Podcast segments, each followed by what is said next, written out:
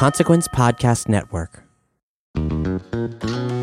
Bite sized album reviews for the music fan on the go who wants to stay in the know. This is Consequence of Sound.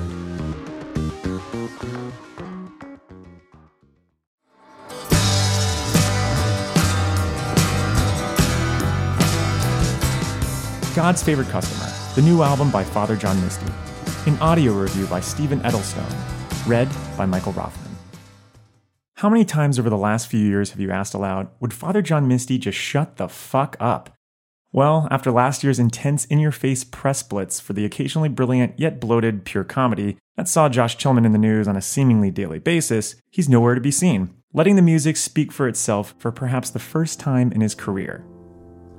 What would it sound like if you were the songwriter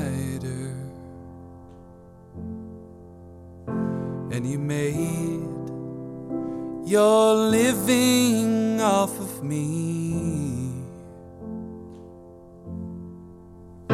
Would you detail your near constant consternation?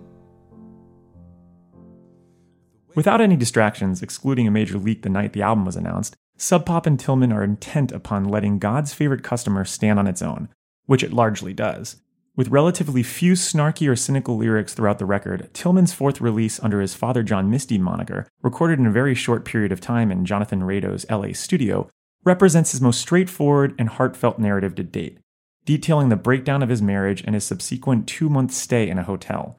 Marked by depression, relentless drug use, and suicidal thoughts, God's favorite customer sees Tillman's Father John Misty character at his absolute lowest, most desperate and emotional state, longing to make up with his partner while never allowing himself to do so. For those who saw pure comedy as an insincere and overly mocking collection, God's favorite customer is perhaps its exact opposite, showcasing a darker cousin to I Love You Honey Bears I Went to the Store One Day, without its profound companion and holy shit. Gone are the hyper intellectual, lengthy stories comparing his own journey to that of Siddhartha's. God's favorite customer almost feels like Tillman is slightly dumbing down his lyrics for emotional effect, showing the world that underneath his blase exterior is a very human lyricist, striving for universal feelings of love and belonging. Mr. Tillman, good to see you again. There's a few outstanding charges. Just before we check you in, let's see here. You left your passport in the mini fridge and a message with the desk says here the picture isn't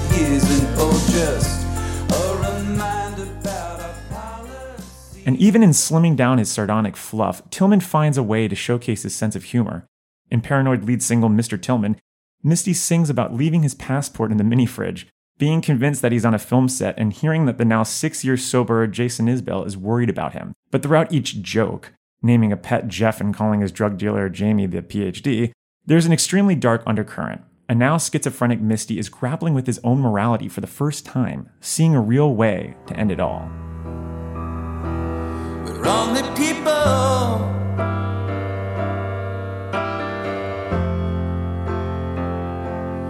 There's not much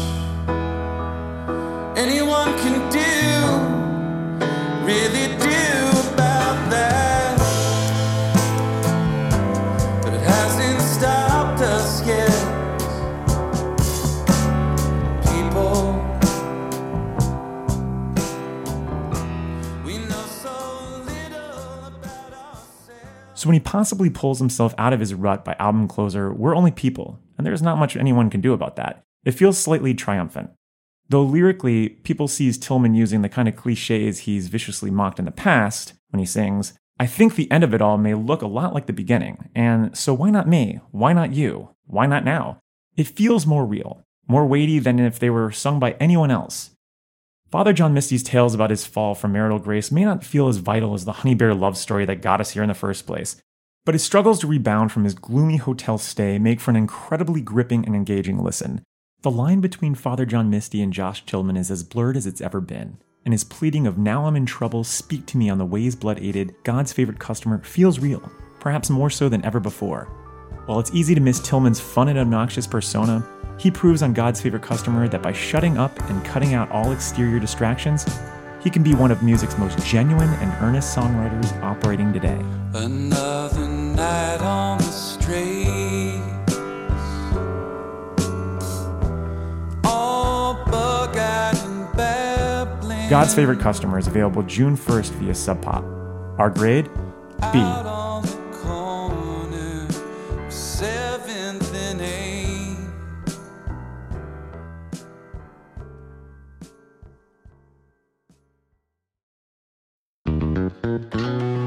Stay tuned to Consequence of Sound for album review podcasts three times a week. If you love these shows, don't keep it to yourself.